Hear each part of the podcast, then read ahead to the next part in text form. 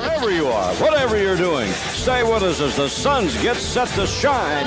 Perry to Gar Hurd. Here's the jump shot. Comes to Majerle, a long three. He got it! He got it! Into Booker. Here's the three. Suzanne! Another Sir Charles, and he flies in for a wham, bam, slam. Bravo time!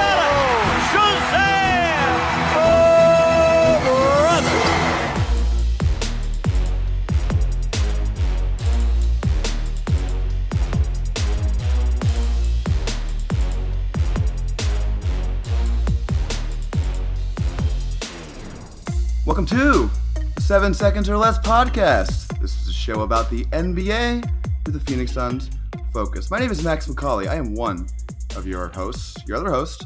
His name is David Nash, and he joins me right now. David, it's been a while. How you doing? It's been uh, over a week, Max. We're not we're not used to this, but uh, enough time for you to recover from your trip to Vegas. Yeah, it, it, took a little while. Uh, speaking of that, we have someone on here today, our first ever guest who also was in Vegas. If you're listening to this podcast, you probably already know who he is. He writes and podcasts for the Empire of the Suns blog on azsports.com. You hear him occasionally, more frequently now, thank God, on 98.7, the local radio station. He is the unofficial president of Suns Twitter. His name is Kellan Olson. Kellan, thanks so much for joining us. Dude, that title is ridiculous. Don't do that to me. You command Suns Twitter. God, who would be like my cabinet? Oh, you got to have uh, Zimmerman, right? Yeah, that would be that would be nuts. But that is far too kind. Thanks, guys. I'm uh, happy to be your first official guest. I wouldn't have it any other way from my perspective. Yeah, you're the perfect guy to start us off. So today we're going to talk about the summer league. Obviously, it just ended. The Suns went four and one. Uh, we're not going to talk too much about their performance. More about the individual players. Talk about our impressions. Talk about you know how we see that portending towards the future. But before we get into that, we're going to do what we always do. David is going to give us a little piece of Suns history in the Did You Know segment. David. Thanks, Max. Max and Callan, did you know the NBA has been going to Vegas for Summer League since 2004? Uh, back then, it was just six teams Boston, Cleveland, Denver, Orlando, Washington, and of course, the Phoenix Suns. The 2004 Suns roster was headlined by a couple of guards, uh, Leandro Barbosa and Casey Jacobsen. And Phoenix actually went and started 3 0 again with wins against the Wizards, Cavs, and Magic uh, before actually heading to the Rocky Mountain Review for more games. Uh, Phoenix went up against Dwight Howard in 2004, who had 12 and 15 with nine turnovers. And obviously, with Ayton playing this summer, it got kind of got me thinking. Scrolling through the uh, last 13 years of Phoenix Suns Vegas rosters, there's not a lot of high profile big men who suited up for the Suns. Uh, here's your starting centers over the years Maciek Lampe in 04, Brandon Kurtz in 05, Pape Sow in 07, Robin Lopez in 08 and 09, Gani Lawal in 10, Markieff Morris in 12 and 13, Miles Plumlee in 14, Alex Len in 15, Big Sauce Williams in 16, and Dragan Bender in 17. Pretty depressing, right? It's not great. It's not great. I don't like it. I don't like it at all. You may have noticed I missed two years in there, though. 2011 was the first. Can either of you tell me why that might have been? Oh, uh, I shouldn't know this answer, I guess, uh, but I definitely don't. And this is why you're presenting this information to me, David. it always happens to me too. David, just tell us. There was a lockout, of course. And uh, Oh, duh. Yeah. Summer League did not happen in 2011. Uh, but the second was 2006, where the Suns started maybe their biggest star at center in Vegas Summer League history. I'll throw it out to you both again. Can you tell me who that might have been? What year are we talking? We're talking 06, but it's a little bit of a trick question, too. Is this the Marcus Banks year? It's maybe the Marcus Banks year, actually, but we're, we're, we're looking for the starting center in the lineup. Oh, I thought you were talking like the star player because I know he had like that really high performance. Uh, 06. Yeah, didn't he have like 40 points? That's post Sakalitis, yeah. Um, That's like mid. That's mid. That's mid Nash era. It is it is mid Nash era. You're onto something there, Max. Oh man, I don't know what. What is it? It was Amar'e Stoudemire. Ooh, they played him Oh in my that late. god. So Amar'e was returning after microfracture surgery and only three games in 05. So he chose to play Summer League, uh, despite essentially being a four-year NBA pro. I don't remember that at all. How did he fare? He uh, he lost two or three games, uh, but stat averaged 20.6 points. But he did have one game with only one rebound and another with eight turnovers. Oof. Guys, any guesses? And this is a little bit of a trick question again, so so keep summer league rules in the back of your mind. But how many fouls do you reckon Amar'e racked up in those three games? 24. I'll take the under, but slightly under. Callan is like a really quick Googler, just for anyone listening, and 24 is the exact amount. Let's go.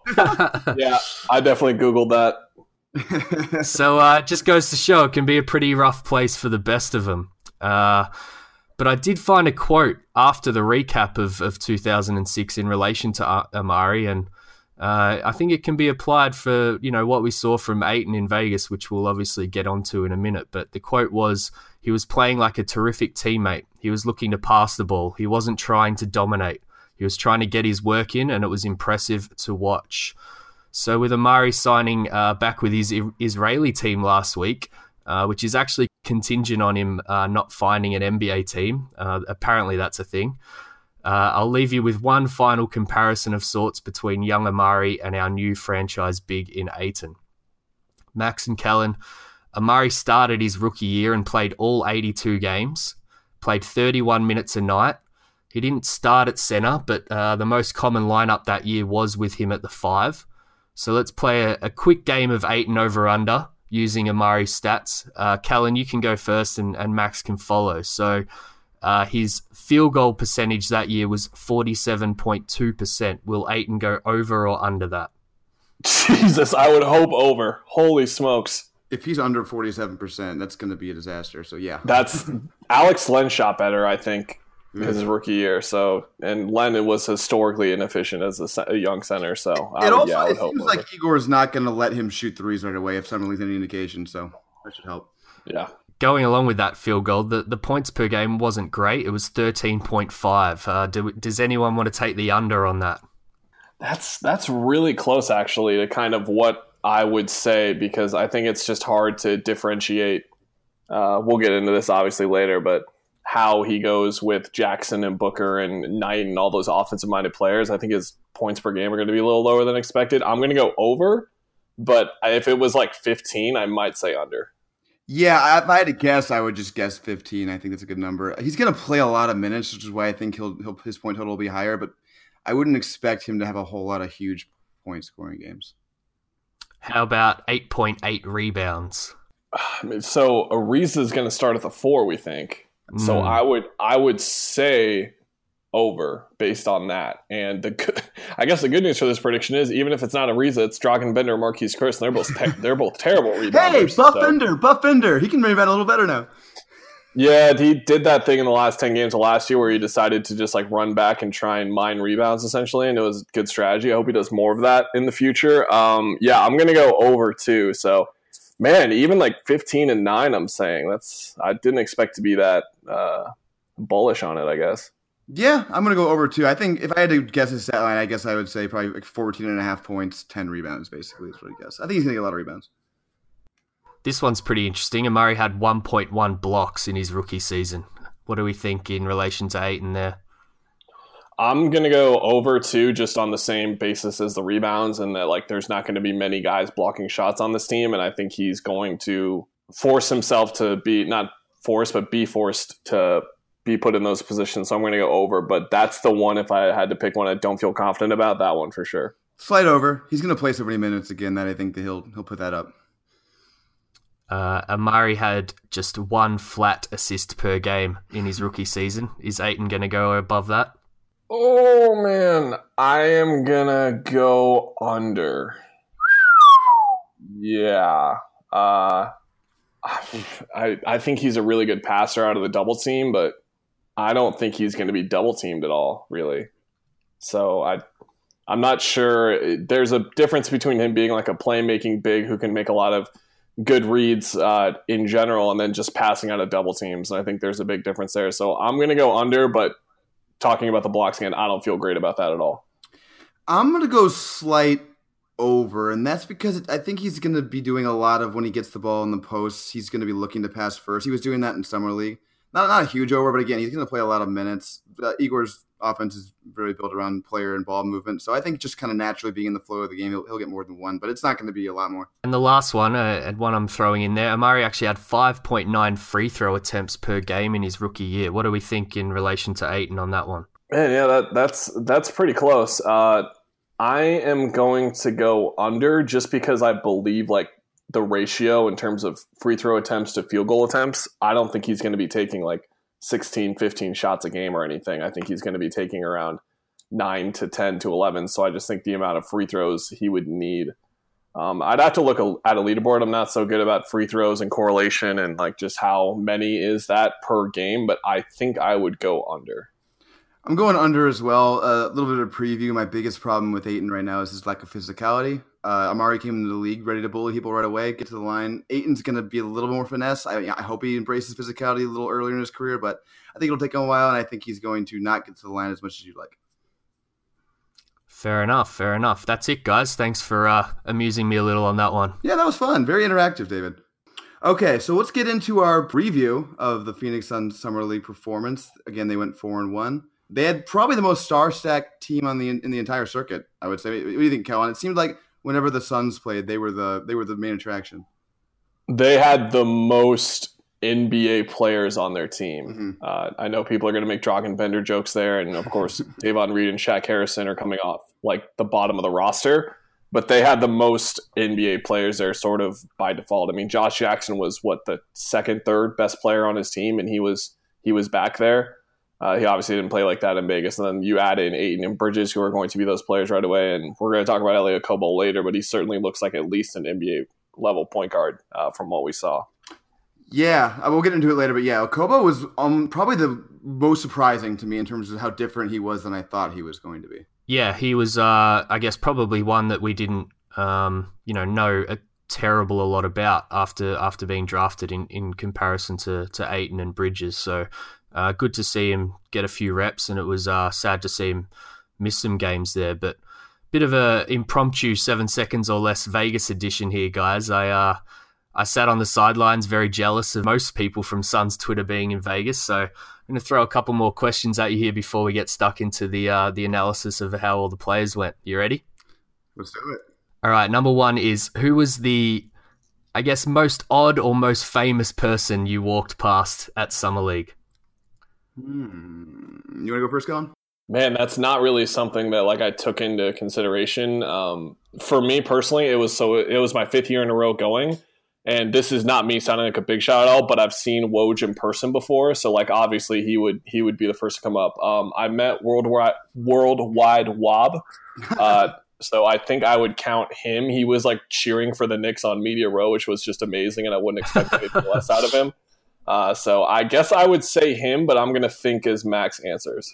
Uh, during the game before the Suns game on Friday night, the I think it was the Celtics Sixers game, I sat behind Andrew Wiggins, uh, who was cool. He was just chilling there for a while, and he was. I mean, he was just constantly getting autograph requests. All these kids were coming up to, him, and he was smiling the whole time, giving every single autograph. So you can hate on his play all you want if, if you want, but he seems like a really nice guy.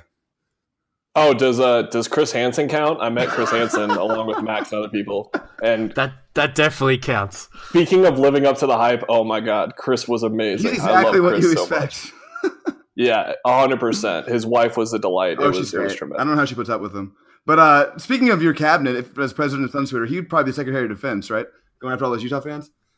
Yeah, that's a good one. Yeah, he would he would actually like be the president within three weeks because he would look to overthrow me. So I'd, I'd, I'd, get assassinated for sure. I could see that. Shout out to Chris if he's listening. I think he uh, I think he takes us in most of the time. So uh, hello to you, Chris, and uh, we all appreciate you on Twitter for sure. Uh, second question, guys: Who was the most impressive non-Suns player that you saw live in Vegas? Uh, you go first, Max. So I didn't get to see as many games as I wanted to see, but uh, for me, it was. I know he was really bad after this game, but Furkan Korkmaz went off for forty in the game I was watching, and he was awesome. He was hitting everything. It was really fun. I was uh I was gonna pretty much say the same thing as Max. I did not get to see Shai at all, and I heard Shai Oh, was yeah. great. I didn't get to see Collin Sexton. I didn't get to see Wendell Carter Jr. It's this kind of weird schedule I had where I was watching the games before the Suns and Thomas and Mack, and then after I had to write, so I couldn't really uh, find my way towards that. Uh, I really liked how John Collins looked. His Mhm. shot in particular looked super legit. And if he's a guy that's shooting threes, he's going to make me look even more dumber than I already am about him because I think I didn't even have him ranked in like the top 25 or 30 in that draft. I just didn't get it. And now, obviously, I totally get it. Uh, he's really good. And he actually might be, I know Atlanta has Trae, but he actually might be their best prospect or right up there Careful, really Kellan. with Trae. Um, no, I'm saying I'm saying after this year, if he plays the way I think he will, Okay. and has a big second year, I think he could really jump up a level. And that's more speaking to him, not down on Trae, obviously. Gotcha. Yeah, I, lo- I love Collins. He's great. Um, I, I tried to take a, a few few games in myself. Obviously not there, but um, access to all the replays, and he was definitely one of the most impressive. There was a poll on Twitter actually this week about the more impressive young roster going forward between the Kings and, and the Hawks, and the Kings won at like 85-15 or something like that, and I was just That's insane. I'm pretty happy with Atlanta's young core. I'm a big fan of Prince, big fan of Collins, and um, you know Trae Young got better. Obviously, his second summer league stint, and uh, yeah, I, I, I didn't understand that, but pr- probably ties into another point I made on Twitter about you know polls of of two teams or more kind of really don't make a lot of sense because they just get hijacked by fans. I think. Uh, so I was just going to say quickly on like Sacramento. I don't know about a lot of people listening, but I know you guys live in the same space I do, where we talk about ranking these guys for months and months. So for us, uh, me in particular, I had Bagley ranked seventh, and I didn't really feel that great about him. But he got picked second in this draft, and if we're talking about the guys that looked the least impressive for me, he was there for sure. And after that great game he had in Sacramento, the first one, he was he looked like he's going to take a lot of time, and that's going to be one where I feel like seven might have been too high for him after watching him at Summer League. It's just Summer League, but that was just what I saw out of him initially in terms of direct translation to NBA and space and everything. And then obviously, like, uh, he went second. So, man, Sacramento, that was such a risky pick already, and it looks like it might be uh, not so great. I was just gonna ask you both right now, put you on the spot. Would you rather have John Collins or Marvin Bagley? Uh, Collins, 100%. Yeah, I'd take Collins too, and, and that's as someone who wasn't very high on Bagley going into the draft, but uh, he certainly hasn't done anything to to prove me wrong just yet. Not great, Sacramento. Yeah. So is your is your point pretty much kind of on the same lines as like Collins in his rookie year is basically what you kind of hope Bagley is going to be in his rookie year? Because I I think that's kind of where the corollary is and the relationship between the two is shared. And then Collins, of course, looks so impressive in year two, and Bagley has a long way to go. Obviously, he was a raw guy coming out anyway, but I, I think I would rather take Collins. Right? Yeah, well, you hear the comparisons, right? A lot of people have actually called Marvin Bagley like a glorified John Collins. Uh, I, I think John Collins is infinitely safer than Marvin Bagley is at this point. We, I mean, he's already good. Um, but I, I do think there's still that just that tail end upside of Marvin Bagley that is higher than Collins because he's just he's just such a freakishly coordinated athlete. But I mean, I wouldn't bet on him taking it or making that uh, that leap. So I, I think I'd agree with you guys on Collins. I I think it just to clarify here, this is not something where we're overreacting to summer league. No. I think it's just more of reacting to summer league in a specific way, which is something I've you guys are probably familiar with me saying.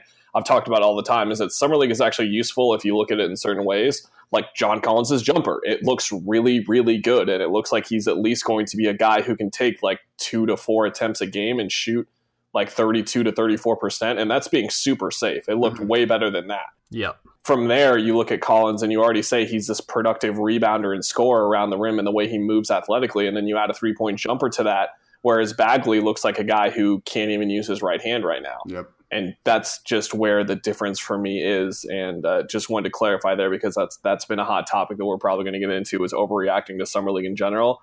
And that's not really what this is. I think you could have asked me that during the draft, and I thought I would not not have been too. Um, I wouldn't. It wouldn't have been a easy decision for me to make. Yeah, that makes sense.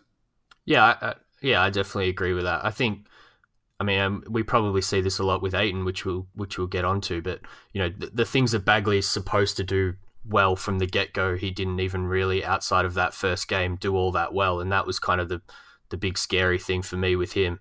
Um, you know, the, the energy wasn't there. The kind of relentless rebounding wasn't there, and um, yeah, there wasn't a lot that I saw from him that, that impressed me. That's for sure. But uh, moving on to, to question three, it, it's Vegas after all, and uh, I uh, just wanted to see whether you know, Callan, you're there probably more for work than than fun. But uh, did either of you get up to something uh, non basketball related all weekend in Vegas?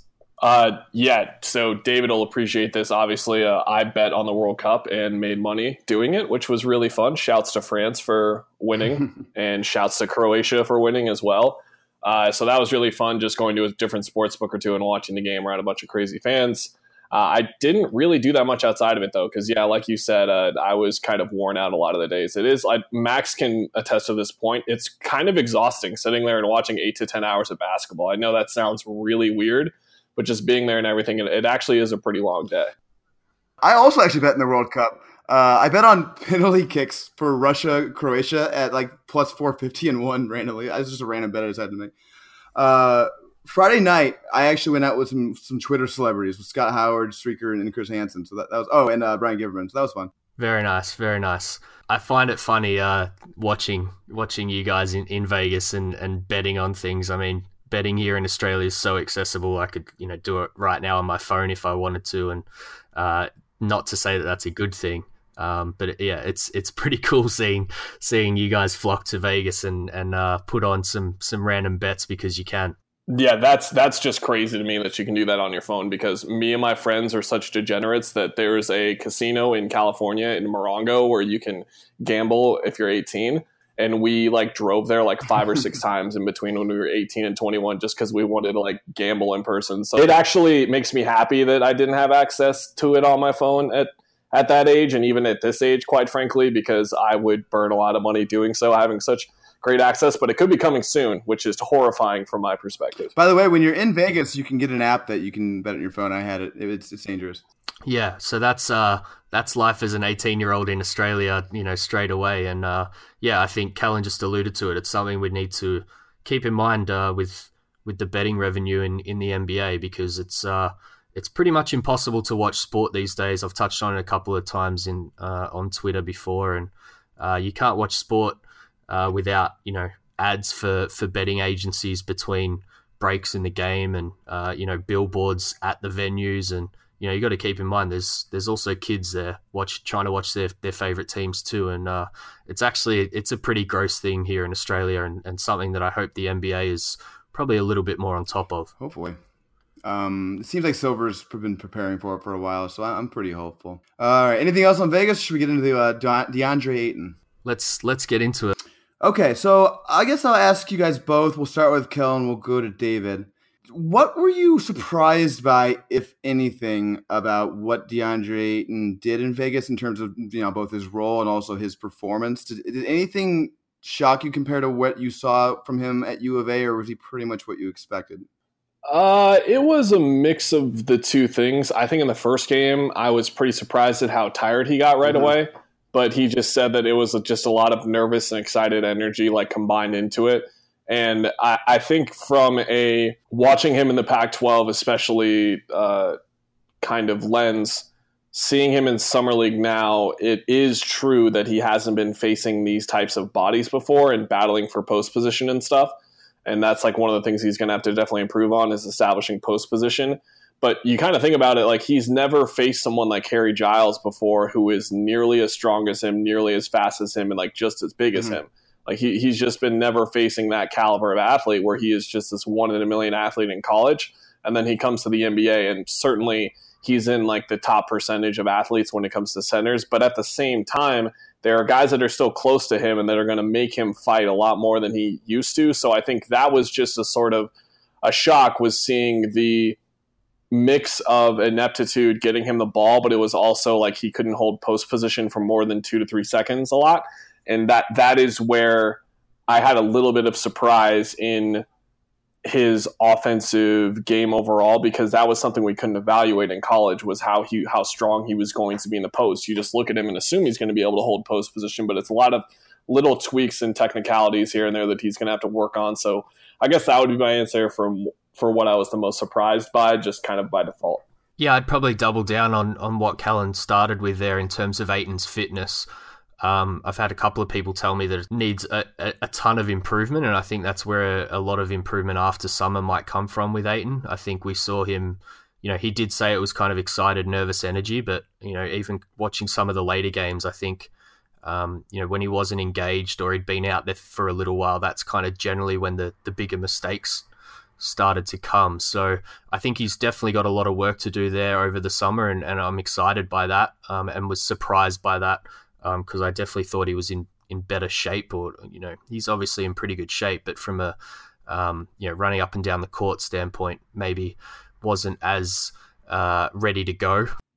Outside of that, you know, I was probably surprised with the way they used him. To be honest, I've kind of been pretty strong on this. I, I didn't expect them to, um, you know, make things easy for Ayton, but I, I definitely think they could have run things. And you know, now that I'm saying this, I, I can't believe I ever doubted Igor. But you know, I uh, I d- I didn't think that they would put him in in so many difficult positions. You know, so much pick and roll, um, which is you know clearly his biggest weakness right now and something that he really needs to work on. And and they were kind of I was just really happy that the Suns were, you know, I guess not as defensive at the the hot takes on Ayton and were willing to just get him those reps. And um, you know, it resulted in him not looking great sometimes, and that's where a lot of the you know hot takes have come from. But uh, you know, it's clearly a, a long term development thing with the Suns, and they're not going to react to you know a bad game here or there or a bad moment. So you know, that was probably my biggest surprise was that they really threw him into the fire, and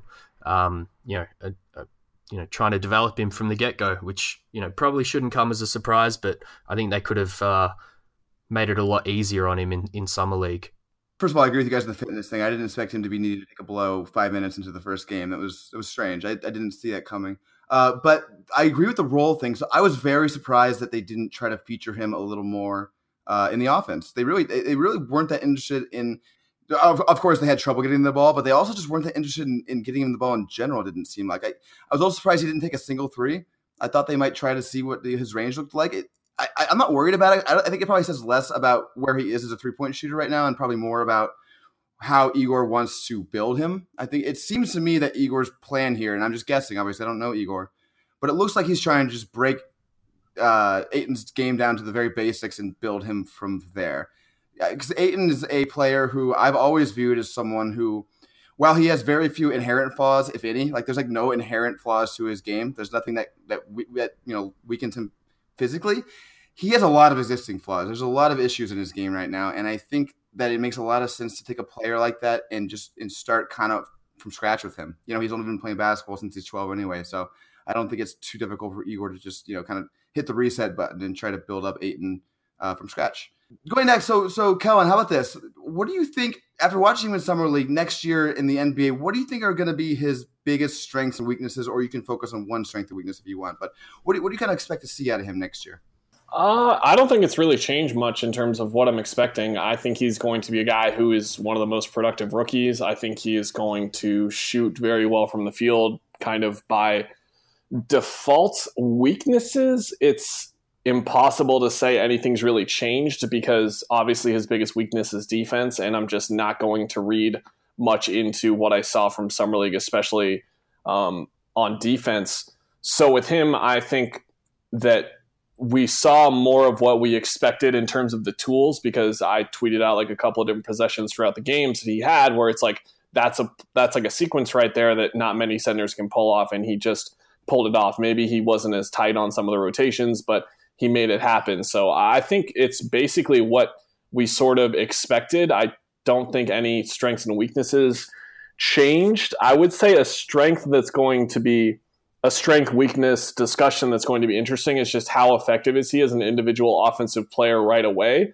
And i think maybe more phrasing that is is he going to be an effective individual offensive player right away? Is he going to be someone that is one of the more efficient guys in the post uh, scoring from there or is it going to be more simple which is i think what we all kind of believe it will be which is he's going to stick to rim runs and pick and roll and finishing around the basket rebounding and the rest is going to come to him um, a little bit more slowly, which is I think what we would all prefer as well. Yeah, I think I just agree a lot with what Callan just said again, not to, to double down again, but um, you know, I think his his biggest strength in the NBA is you know, and something I touched on throughout summer league is kind of his gravity on the floor, and why I was really impressed with the way they played him. Um, I think he was clearly the best player on the court, particularly for the Suns in in the majority of the games that he played, and um, you know, they kind of played him as if he was the third or fourth best player, and that's you know, again, I think getting him used to what his role in the NBA is going to be. It's going to be about getting Booker shots. It's going to be about getting Ariza wide open shots.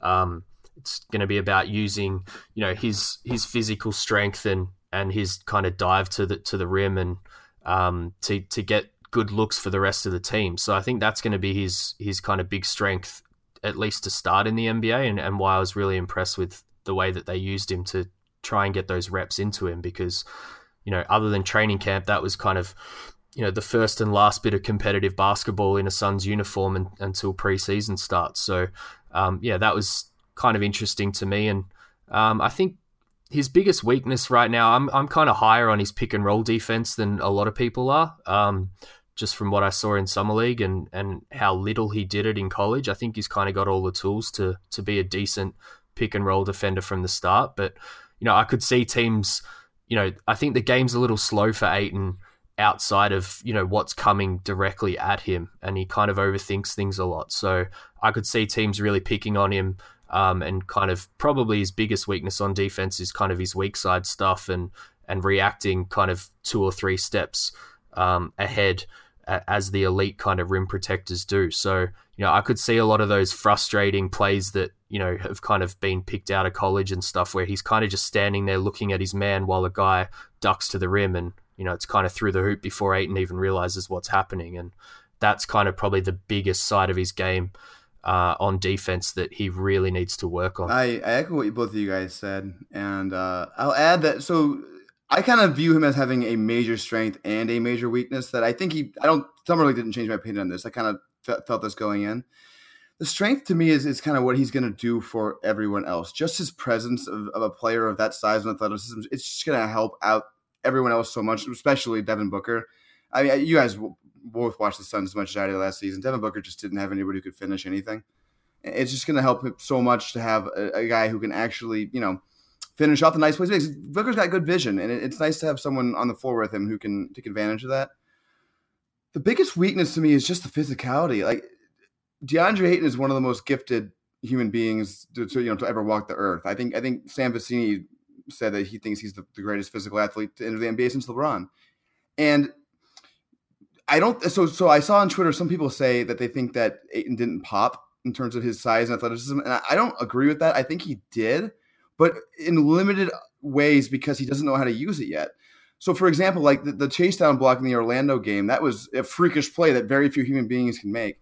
But all the time, you just see him get pushed around and stuff. I, I just don't think he knows how to use his body yet.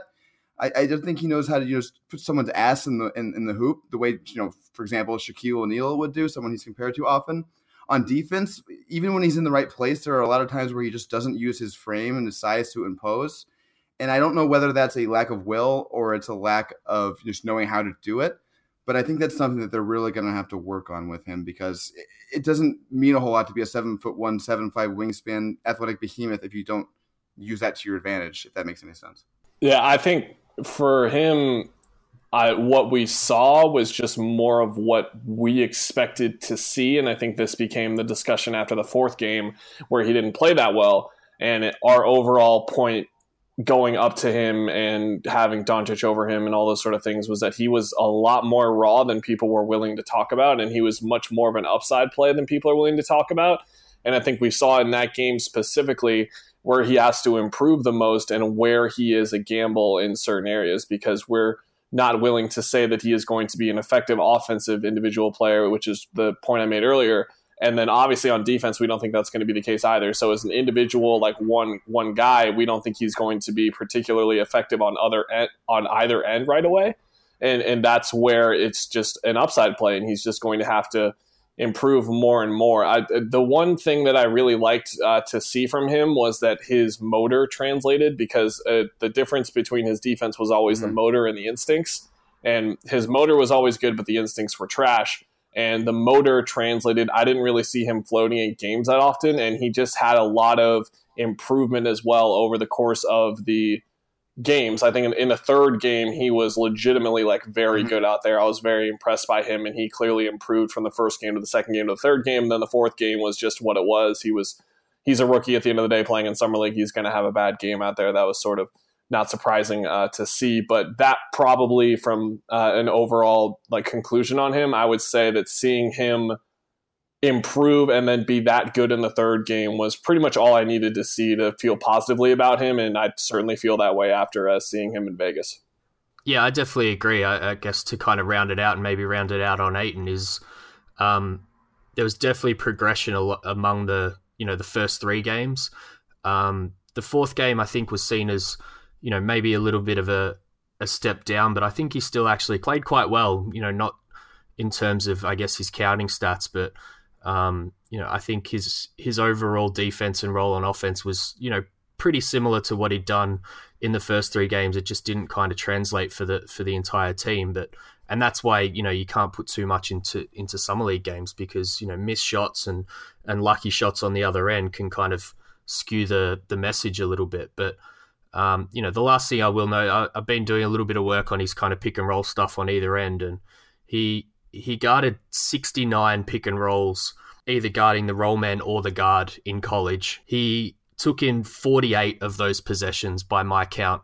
Uh, just in the four games that he played in summer league. So, you know, when you hear guys talking about, you know, his his mind racing and, and trying to make the right decisions and um, you know, making the odd mistake, it's like it, it's very clear to me why that's happening. It's because he's he's doing a lot of this stuff for the first time, and um, you know, one thing that you can't break down of those 69 possessions in college is, is how many of those were actually at the five without, you know, kind of watching every game again. But, um, you know, I would say that a lot of those were probably also at the four with, you know, a clogged paint with, with Ristic in there as well and, and his man. So, you know, again, just kind of rounding out what I, what I started with on Ayton, very impressed with, with the way he did things, um, considering, you know, I think he's, he's kind of learning a new position on, on both ends here in the NBA. And, um, you know, as Kellan touched on, he's he's not the ready-made prospect that you know a lot of people have wanted to kind of shout that he is. Um, and and there's going to be some rough times with him, even in his rookie year. But uh, you know, I think there's still a lot there to work with, and um, you know, hopefully the Suns can develop him. Yeah, I think we all generally agree on this, and I think I think the point is that he was always rawer than everyone, you know, most people thought he was. Uh, especially most people who weren't, you know, on Twitter, you know, analyzing his game and that's why like I understand why uh, you know local radio host X would be disappointed because he compared him to Hakeem Olajuwon or whatever, and he wasn't that. Like I understand why that person would be disappointed. I'm not disappointed because I kind of expected this. I also don't really get why certain people on draft Twitter who are low on him already are like, disappointed in summer league. Uh, that's kind of what you should expect, right? He's a raw guy. That's kind of what most of us thought on on draft Twitter or whatever. But anyway, so yeah, I think none of us are really disappointed in it or worried about it. We just, you know, he's got a long way to go, and we kind of already knew that. Yeah, I would just say that to kind of end the discussion on him is the thing that I realized the most watching him was that the Suns are actually a really good landing spot for him. And this isn't even talking about ego or anything. It's the fact that I worry about him if he goes to a team where he is going to be like mm-hmm. the number one or the number two offensive option right from the jump.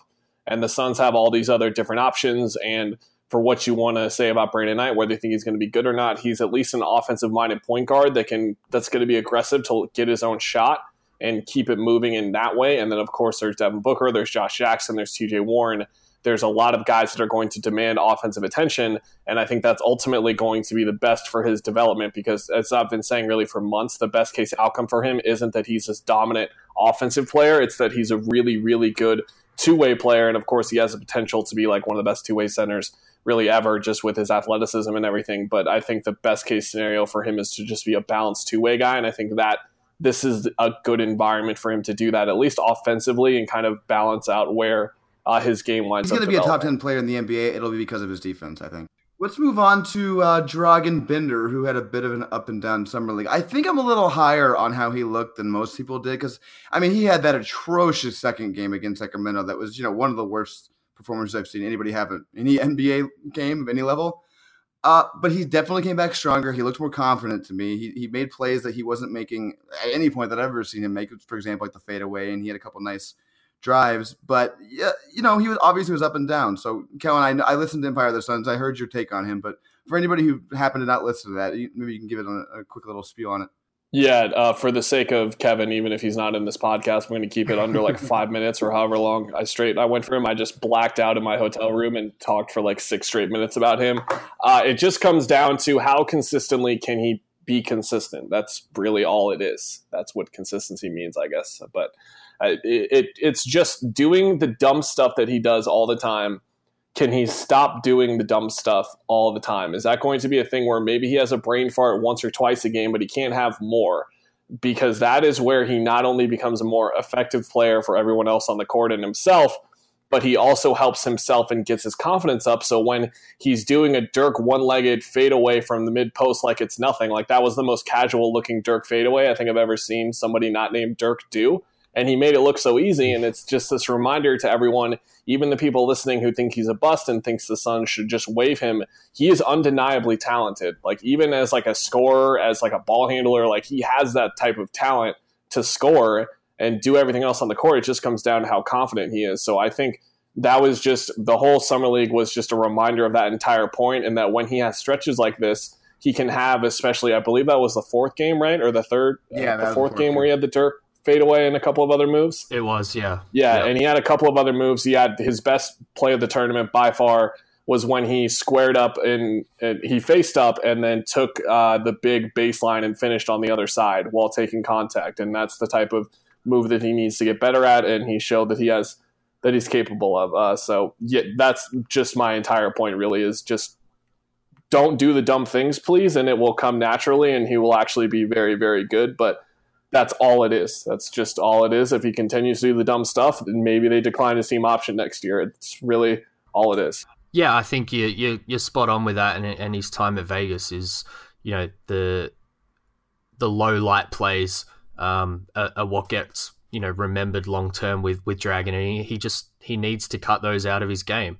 Um, I was you know pretty impressed with his defense overall, even in those um, you know, really bad box score games to start, you know, first and, and second game mainly.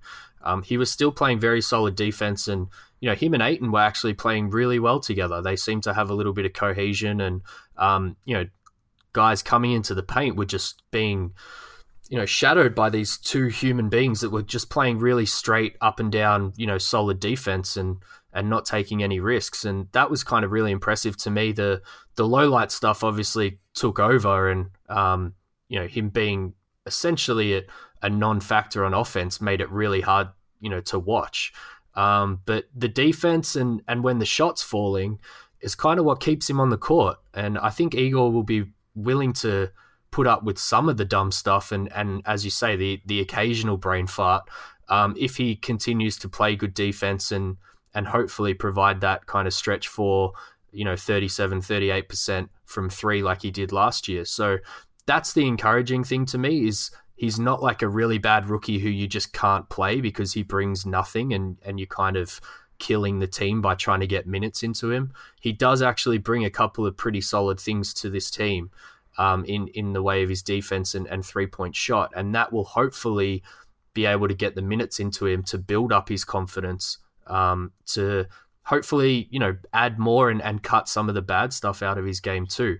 Uh, one thing that you know you guys probably don't get unless you rewatch the games um, after watching them live in Vegas is you know a lot of the interviews and stuff is is what makes watching Vegas games pretty cool and you know both James Jones um, Devin Booker and and McDonough a couple of times join the the coverage, and it's intriguing to hear them say the same things that you know people like ourselves, you know Max and I mainly keep you know saying and guessing about Bender, Bender in terms of it being his confidence. Um, you know we're not around the team, Kellan. You're obviously around the team a little more than than we are, or a lot more, but you know they're, they're harping on the same things. He's he's a young guy, as much as his you know detractors hate to to hear that. Um, you know, he was drafted as a, a high school player basically, and you know he is going to take time, and it's just encouraging for me to hear the the, the franchise actually admit that and um, you know take the long term view with him because you know I think he's definitely the kind of prospect. I'm obviously higher on him than a lot of people, but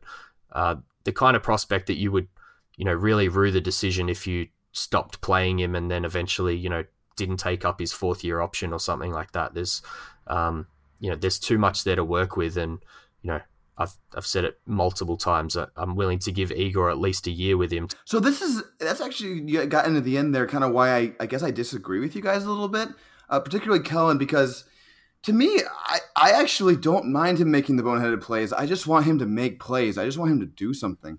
There were so many times last year where he he was clearly just trying to blend in out there because he was just, I, in my opinion, he looked like he was a little bit just hesitant to do anything because I think you made this point before, Kellan. He's such a smart basketball player that he realizes that he's not one of the best basketball players on his team. He's one of the worst basketball players in his team. So he doesn't want to say do what Josh Jackson did and you know just just drive at the rim every single time. He's he's very cognizant of the fact that he is a support player. So there was I mean there was one game last year where he was literally under the rim wide open for a layup and passed out for a three. And I think the reason why I was so encouraged by his summer league performance, even though it was up and down, was that I don't think he would have done that in summer league. I think it seemed like he had gotten the message that he needs to be more aggressive. It's okay to make mistakes because you know anybody who's 20 years old is going to make mistakes. You just need to do that so you can learn from it and become you know what you're supposed to be. Because if you just if you're out there not doing anything, you're not gonna you're not gonna develop. I think it's because the trying and failing is what leads to more failing for him. It seems inevitable now. It, it, we're only in year three, but we're also in year three already. So to me, I think that when he is trying and when he is at least messing, he's messing up, and we're at least saying, and like Eddie Johnson would say it a lot on the on the games, was that it's good to at least see Dragan trying that. I think we're past that point in year three, and I think we're also at the point now where when he tries and fails, he doesn't recover. I haven't seen him once in a game, and someone can send me clips if I'm wrong, but I haven't seen him once in a game like try and fail and have like a, a really bad five minute run and then bounce mm-hmm. back later in the game. It just hasn't happened yet. And that's where I look at him and just say, there's just no ways about it. It's just he has to be confident and also cut back the mistakes now because he is just not an effective enough overall player to make up for that. I even think defensively, I, I still like him defensively, but I don't think he's a game changing guy on that end. And I don't think he projects to really be a guy that's going to be game changing on that end. And to me, that's not valuable enough to just be an average three point shooter and make these mistakes. And it's it's less about how often he's making the mistakes and more that his usage rate is like historically low and he's still turning the ball over or making these mistakes enough to where if you were to ratio it into how often is he turning the ball over for how low his usage rate is, he would obviously be one of the worst guys in the league. And that's where I hesitate to saying back to your original point. But I also agree that it's that it's good, but it's only good enough from a perspective of where he has is at in his development, if that makes sense. It's it's very hard to tell Dragan to, hey, go out there and be confident, make plays, but only do the right things. You know, it's just I think it's just going to lead to more of him being hesitant, and I don't really know how you handle it. I mean, thank God we we hopefully we have a Bender whisperer here, and Igor maybe he can figure it out. But you make a good point. I, if he's just doing the wrong thing, it's not going to help his confidence. It's just going to hurt it. So it's a delicate balance, and uh, I'm rooting for him, but it, it's getting it's getting tougher and tougher. David, any last any last minute thoughts? Yeah, I mean, I would just end on the fact that you know I think it was it was pretty obvious that Earl Watson didn't really like playing Bender. Um, you know, that's at least my take on it. Um, and I think for Triano, I think he he obviously saw the tools in Bender, but you know, I think Bender's you know very clearly a, a long term development play, and you know, for a guy sitting in Triano's uh, seat last year who was you know trying to win the job by the end, he he wasn't interested to begin with, but then he kind of threw his hat in in the ring, and you know. I don't think Bender's the kind of guy you attach yourself to to try and improve in you know 50 games to try and win the job. I think he was more interested in featuring Booker, um, you know, and and trying to get the team wins to to improve his chances of, of winning the long term job. So, you know, I know a lot of people probably listening will will hate this take, but I'm kind of willing to wipe the slate clear a little bit uh, with Dragan Bender and and not put too much stock in what we've seen in the last couple of years and, and really focus on this summer and, and how he comes out because you know, with Igor, uh, with a long term view, with a, a three year contract, and, and hopefully a lot longer with the franchise, um, I think he can take the time actually necessary to to build this guy, you know, back up because you know I think uh, whilst a lot of it is his own fault, uh, there's a there's been a lot of other circumstances that have kind of got got him to where he is, and and you know the shell of his former self confidence wise because even you know watching some of his rookie year stuff when he wasn't playing that well um, it's kind of night and day. He was this real cocky confident kid when he came in and um, that all kind of changed over you know one and a half seasons.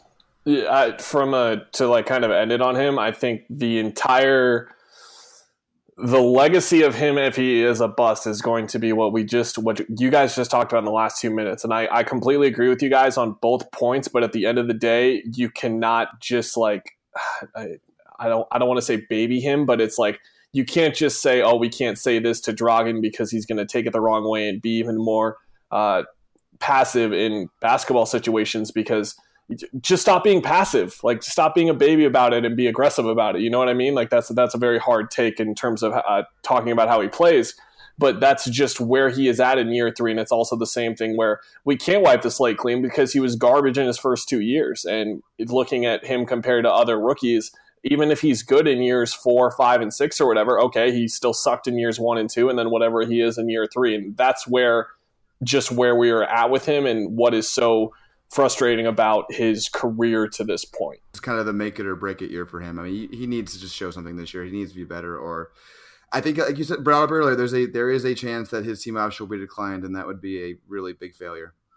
Uh, okay, let's move on to Mikal Bridges. A little bit of a happier talk because I think Mikal Bridges was a breath of fresh air on this team. He really was. He's he did something that that really nobody else did on this team last season at all, and that was play consistent defense and make shots. Kellan, you wanna you wanna start us off?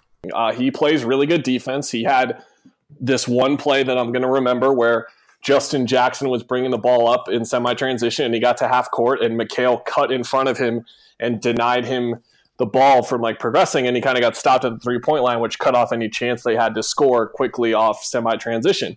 I did not see anyone do that on the Suns last year or two years ago or three years ago or four years ago, and it goes a while before you find a defensive guy like him. Then obviously, as a shooter, it's not only just having a guy that's a good shooter, but is going to be able to make some tough shots as a catch and shoot guy. And that's immense value on this team. And I think seeing him in Summer League, it's even more clear why the Suns made the trade that they did. Yep, I uh, I very much agree with you, Kellan. I'm, I'm going to preface this by saying that the least amount that we talk about you on this pod probably means how impressive you were in, in summer league because we can probably move on pretty quickly from Mikal. But um, great defense, knockdown shooter. I was I was really impressed watching him hit some of those shots. He hit some really tough shots, um, particularly from the corners. I have personally coined his his nickname that I will continue with until it takes off, and that's Glue. Uh, and and a, a, a, nickname suited to a guy that the Suns really haven't had for a long time. I think, um, at, least a young guy. I think they've definitely paid a premium to get a guy like Ariza this year, but um, I think Bridges is the perfect fit next to Booker, low usage guy that plays defense. Um, he's going to hit shots.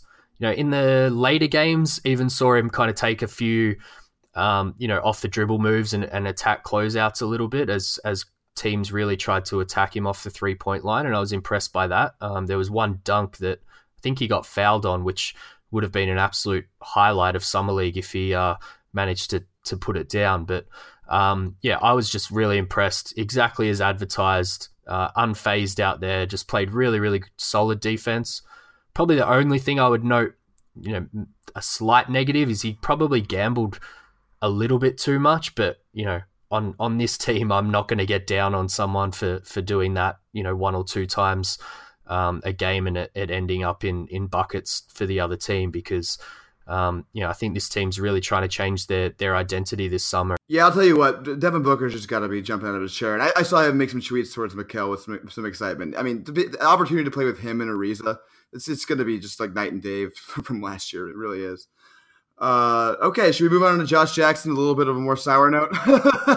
yeah. Uh, one more thing on Bridges I wanted to say is I didn't really like tweet this out or write about it or anything, but it was really interesting asking uh, Igor about Mikal after the fourth game. I think it was the last game I was there. And he was actually really hard on Mikal. He was just mentioning all these little things he has to improve on. And then he ended that by saying he's just a puppy. He's a puppy.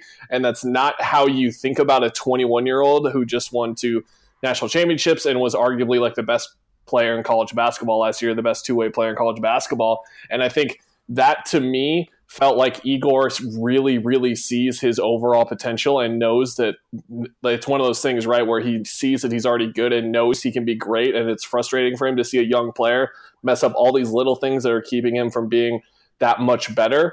And that was kind of the vibe I got for him for Mikal. So, yeah, just more good things about Mikal. Okay, Josh Jackson, yeah, stop taking mid range jumpers. David.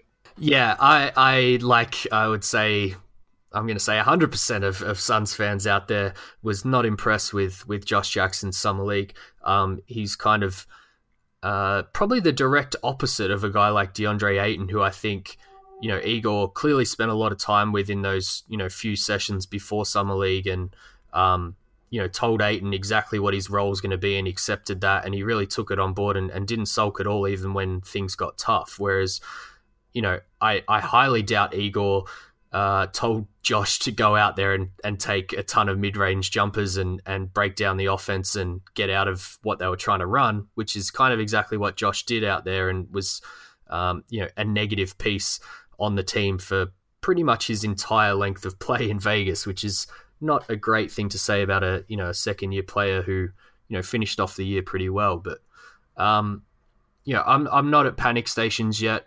I don't think that's what he's going to do uh, for the for the normal team. I think he went in with the wrong attitude. It's it's not an attitude that I, I certainly like. He he could have done uh, a lot better for the team and, and really opened things up for the team. But um, I think initially he really tried to attack the lane, use the space, um, you know, that Ayton's gravity was creating, and things just weren't quite falling for him. And then he kind of, you know, regressed into this, yeah, mid range.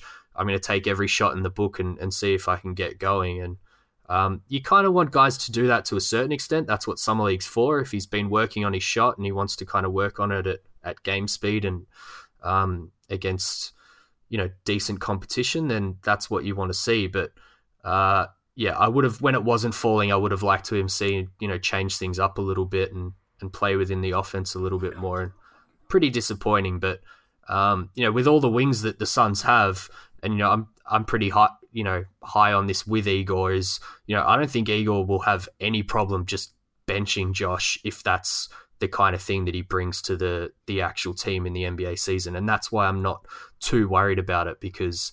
Um, you know, Josh had his moment last year where he sat out a game and watched some film, and I think he's open to that. I think he just thought he was maybe a little bit, um, you know, too good for summer league and and kind of took the piss a little bit, as we like to say in Australia. Yeah, see, I very much disagree with you. I, I think it would be a disaster if he gets benched for any significant amount of time next season. Like they're they're really building around him as one of their key pieces. They just keep mentioning it, and if that guy can't fit into a role, if, if he's doing this in the league, and because it's the thing, like no matter what happens, right? Josh Jackson is not going to be the number one option. Devin Booker is going to be the number one option, and I just don't see like, what is he doing as like a non number one or maybe even number two option in your starting lineup. Like how is he helping you? Because at, at, this point, it doesn't look to me he's not looking to be the playmaker that he could be and that he says he is sometimes.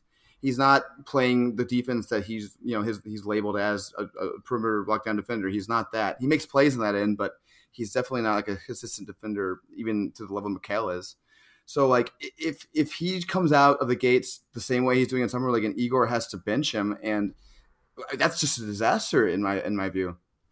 It is. I, will just I'll give a little caveat that you know I think this is kind of part of his development, and I don't think it would result in him getting benched. I think it would actually result in him playing his role for the team that he's supposed to. Um, but I I think Igor wouldn't be scared of the threat of benching him if he just continues to go out and do what he did at Summer League, which is why you know I probably didn't make the point all that well, but why I just I'm not too worried about his summer league play because I just don't think it's the kind of thing we're going to see in the regular season with with the pieces that they have on on the normal team.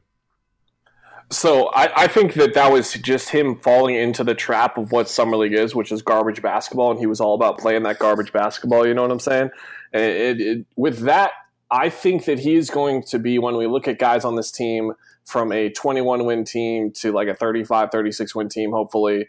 Um, we look at guys who look the most different on a better team. I think he is going to be the guy that looks much, much better on like a below average to average NBA team than he does on just like a terrible NBA team. I think everything is going to come together much more naturally for him. And I just really like, again, he's the same sort of guy like DeAndre, where it's really good to have Devin Booker there as the primary number one option because he's forced to not really have to do that. Of course, he had some stretches when Devin was hurt last year that he had to do that, and he looked good in some stretches.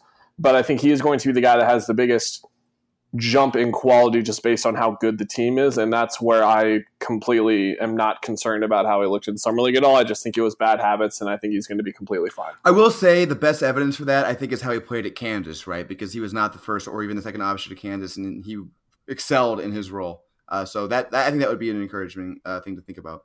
I think he's uh, easily Igor's biggest challenge for the summer, um, which is pretty big thing to say when you've you know just drafted the number one pick, just given 158 million to your franchise guy, uh, got a, a big reclamation project in uh, Dragan Bender. Um, but I think just looking at the way that Igor likes to play, um, he likes his wings to be shooters. Jackson's definitely not right now. Um, just trying to work out where Jackson fits in the offense um, based off the little that I know about Igor um, is probably going to be his biggest challenge. Um, kind of getting the playbook ready for the start of the season because yeah, there's there's not a lot of obvious ways to use his skills. Um, he definitely has skills, and uh, I think as Kellan and Max both just touched on, he's the kind of guy that will um, you know use the open seams and stuff that are created and and, and attack the basket. Um, biggest challenge for Igor this summer is definitely Josh Jackson. Yeah, I will say it seemed early on in summer league, like in the warm ups in the first game, he his shot seemed smoother to me, but then it just kind of went away. And I think it's he didn't really shoot a lot of open shots. He was shooting a lot of like off the dribble bullshit that he that he does, and I think that's kind of why. But anyway, last thing, I just real quick uh, put you on the spot. If you got to keep one, you keep Mikal Bridges or Josh Jackson. Uh, Josh. Ooh, I say Bridges. Ooh, interesting. We got a little fight there. I, I think it's, it's so hard for me because Josh obviously has the star upside more than Mikal does, but I just I just know Mikal's going to be good. So I think I go Mikal, but it's not easy. Uh, all right, let's go to Elie Okobo, who I thought I referenced earlier, maybe the most surprising player to me in terms of. I thought he was going to come in and just be this chucker because that's kind of his reputation in France, but he was much more competent as a as a playmaker than I expected him to be you know, he kind of lived off his reputation of the first game. He had a big first game and he wasn't as impressive later, but I still think that he showed me enough that I am confident he will at least not be an awful NBA player next season. What do you think, Kellan? I agree. I think I'm I am reading zero percent into how effective he will be as an NBA player as a as like a rookie uh, because the example I had on the podcast was Emmanuel Mudiay. Mudiay was the guy who blew me away with his vision and passing against summer league defenses, and that just turned out to be a complete wash. Uh, but the the point is, we didn't really know that Elie could see the floor like this, and he clearly can. And that's what's so surprising about him. And I think the Suns were also surprised by it just to see that he's capable of making these passes, and more importantly, is not going to fall into the trap of taking a lot of bad shots and really rushing his offense, which is a really good sign for him uh, playing backup minutes next year. Yeah, I was I was pretty impressed with what I what I saw, and um, you know, a little sad that he got injured kind of in the first minute of that game, and then and then sat out the next one because, um, you know, even though it kind of looks like they were going to play Shaq right through to the end because of his contract situation, it, w- it would have been nice to see Elie a, a, little bit more on the floor um, without that injury, but what we did see, very impressive. Um, it kind of highlights, you know, particularly for a guy like myself who's, you know, certainly not going to France to watch games um, and see guys in person and is kind of relying on on what's out there film wise.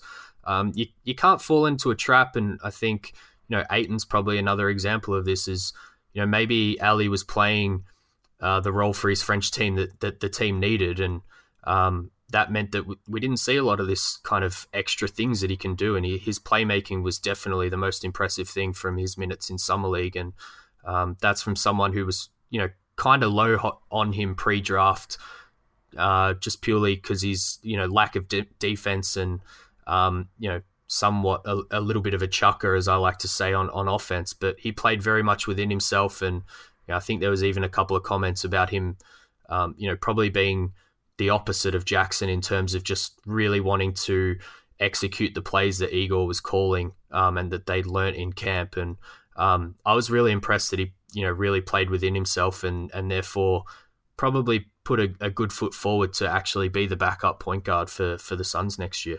Yeah, I think we all agree, right? He was uh he was surprising in a good way. Uh, we're running a little long here, so let's let's do the next two guys together because it kind of makes some sense to do them together anyway. Mhm. Uh, I'd say Shaq Harrison and Davon Reed were both pretty damn good in summer league. Uh, it's I think they can keep both. I don't know if they will keep both. They they might, but uh, let me ask you. So let me ask you, what do you think of both of them, and who I guess would you prioritize? For me, it'd, it'd be Davon Reed just because of what he does. That Shaquille Harrison is a point guard who doesn't score and doesn't shoot. Uh, with that being said, he's extremely valuable defensively. But Davon Reed is a 3 and D wing, and that is all the rage in the NBA right now for good reason. The Suns are clearly prioritizing that with getting Mikal Bridges, with getting Trevor Ariza, and it seems like Davon Reed can slip right into that role. He looks healthy, and he is the guy I would keep uh, for sure. I'm glad the Suns did not cut him before summer league like they might have. Yeah, uh, that would have been a, a really bad move, and uh, only worse would have been auditioning him for other teams in summer league just to let him go go elsewhere. So, um, I I was impressed by both of them. Uh, I'm just going to say cut Troy Daniels and keep both. Uh, I don't care if you have to eat $3 million. The cap situation means that they can right now. Just keep both of these guys. They're both valuable as kind of 13, 14, 15 guys on the roster. Uh, I thought they were probably our best two players if you're accounting every game that was played by the Suns. And yeah, I can't speak highly of enough. I think if you were to try and write the script for how both of their summer leagues went to try and stay on the Suns roster, I don't think you could have written it much better than that. Reed seemed to just hit every open three that he was given and, and played really good defense. Played a lot of point of attack defense too, which I was impressed with. Looked really fit, really healthy. Um, and Shaq was just a pest out there. Um, you know, did what he kind of knew he could do, but kind of took it up a, a notch. And his shot kind of looked good in, in open situations as well, which was kind of a nice thing to see. And I was really impressed with kind of his first step off the dribble. He really attacked the lanes that Ayton and um, a few other the bigs created. You know, even a guy like Cooley, just really smart out there and knows how to kind of seal his defender to to let the guard get to the rim. And um, yeah, Shaq was just relentless out there. I I would love to. I know that the roster's a little bit out of whack with point guards and things, particularly as someone who thinks we should um, add another point guard. Um, but yeah, I wouldn't be cutting either of those guys if possible. Yeah, uh, I like them both. I, I agree. I'd, I'd, rather keep both of them. And for me, I'm, I'm with Kellan on this for sure. It's Davon Reed is the keeper here. Um, just mainly because of the defensive versatility, but also the shooting. I think you need to have people next to Devin Booker who can shoot, and that would concern me about Shaq's long term fit. Fine third guard, but I could never see him in any in any case starting next to Booker or anything like that. Uh, Davon also impressed me so much with kind of his feel, but on both sides of the floor, he's he's very aware of what's going on out there. He's, he's one of those guys you can just kind of trust. And I don't know what happened to him last season. I, I think it's just mostly the injury, but both summer leagues he impressed me in this way and sort of the feel way. So I'm I'm very high on his future, and I really hope they keep him around. I think I think they're going to. Uh, let me uh, let me give you do this. So we had a little section here to discuss the rest of the roster, but we're, we're pretty long here. So let me give you both. You have like 15 to 30 seconds to discuss whomever you want. Pick one guy from the rest of the roster who you who you have some sort of take on. Uh, David, we'll start with you since we've been starting with Kellan the whole time. I think you know who I'm going to say here. This is my uh, my my standard 15 seconds to mention George King, who I absolutely love. Wish I got to see more of him. Uh, in what we did see, I think he plays really good defense. Wasn't quite as big out there as, as what I anticipated, but um, really smooth shot. Another guy that just doesn't need a lot of the ball. And, um, you know, I was really impressed, and I'm kind of going to be excited to track him probably mostly with the Northern Arizona Suns next season. For me, at Troy Daniels, but on that point, I think it's important to say with like the potentially letting him go that it's easier to do so now because you have more shooting, and that was the whole point of keeping him was shooting and having him here. And now that you have Bridges and Ariza, I think it's a lot easier to keep him. Uh, I like George King. He bumped into someone holding a microphone said typical rookie mistake, so I like him. yeah, I, George King was fine. I, I, was fairly impressed with him. I think he's he deserves to be on a two way. I'm happy he's on one, and uh, I would look forward to you updating us on him, David, because I am not going to watch a single second of the Northern Arizona Suns. All right, so let's finish up as we always do. We're going to go to the seven seconds or less segment. This is the end of the show where we ask one of us asks the other three questions. We each have seven seconds or less to respond to them, and we have not prepared for them. This week, I think David's going to be asking questions to our guest. Kellan, you're going to be under the gun. Are You ready for this? No. this is this is the point, Kellan. This is uh, we like to test people, and uh, you know I'm going to throw I'm going to throw them to both of you. We actually already did the first one. This is the beauty of seven seconds or less. Sometimes we touch on these, so uh, with our time constraints, we can we can skip right ahead. That was uh, Shaq or Reed keeping him on the roster. I think we can both be pretty mm. sure that uh, you're in the Reed camp. Um, so let's move on to number two. Uh, if you had to bet on one guy being a starter for the Suns in two years' time out of Jackson or Bender, who would you bet on? Oh, Jackson for sure. Not even close. Agree. It's Jackson. Uh, he's just. I mean, he showed more last year than Bender showed in two years. So that's a, that's a fair call. Uh, we we just discussed George King being on on one two way deal right now. Who would you give the second to after Vegas? Uh, I'm gonna add the caveat: it can't be Shaq or Reed. Um, so it could be Peters.